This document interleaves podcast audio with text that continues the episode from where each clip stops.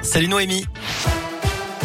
Bonjour Cyril, bonjour à tous. On regarde tout de suite euh, vos conditions de circulation dans la région. Je vois que ça coince un petit peu en ce moment sur la 47. On a 9 km de bouchons entre euh, l'Orme et Rive de J en direction de Lyon. Donc prudence si vous arrivez dans le secteur. Partout ailleurs, vous circulez sans grande difficulté.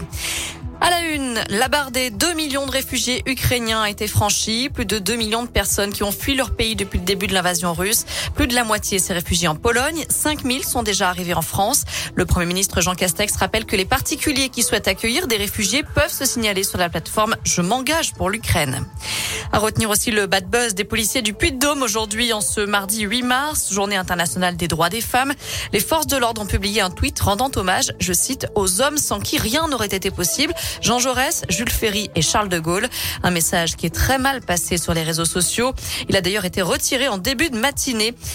je rappelle qu'à l'occasion de ce mardi 8 mars, de nombreuses manifestations sont organisées aujourd'hui dans la région pour dénoncer les inégalités entre les femmes et les hommes et pour dire stop aux violences sexistes et sexuelles. Rendez-vous donc à 15h40 place de Jaude à Clermont, à 17h au Puy-en-Velay et à 18h devant la préfecture de l'Ain à Bourg-en-Bresse.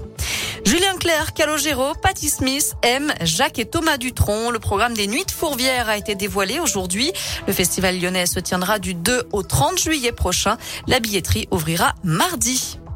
Dans le reste de l'actu, le gouvernement annonce un vaste plan de contrôle des 7500 EHPAD en deux ans. Objectif prévenir les maltraitances après le scandale lancé par la publication du livre Les Fossoyeurs. Et puis c'est confirmé, le port du masque sera bel et bien terminé en entreprise dès lundi prochain, le 14 mars. Et le pass sanitaire remplacera le pass vaccinal.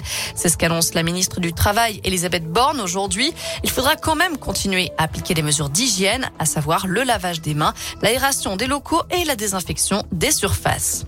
En bref, Emmanuel Macron ne participera à aucun débat avec les autres candidats à la présidentielle avant le premier tour. C'est ce qu'a annoncé le président sortant hier soir lors de son premier déplacement de campagne. On termine avec cette vente aux enchères solidaires lancée dans le Bordelais à partir du 30 mars et pendant six jours. Des bouteilles de vin de toutes les régions de France, y compris des grands crus, seront mises en vente en ligne. Prix de départ, 1 euro symbolique. L'intégralité des bénéfices seront reversés à l'association Ukraine Amitié au profit des victimes de la guerre en Ukraine. Et ceux qui voudraient proposer des bouteilles à la vente peuvent le faire encore jusqu'au 21 mars. On vous mettra toutes les infos sur l'appli et radescoop.com.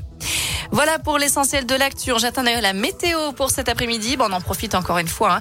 C'est une journée très ensoleillée avec des températures qui continuent de grimper jusqu'à 14, 15, voire 16 degrés pour les maximales dans la région. Euh, ce soir, on, s'en redescendra un petit peu. Demain matin, on va se réveiller avec un peu de fraîcheur, mais du soleil. Merci Noémie.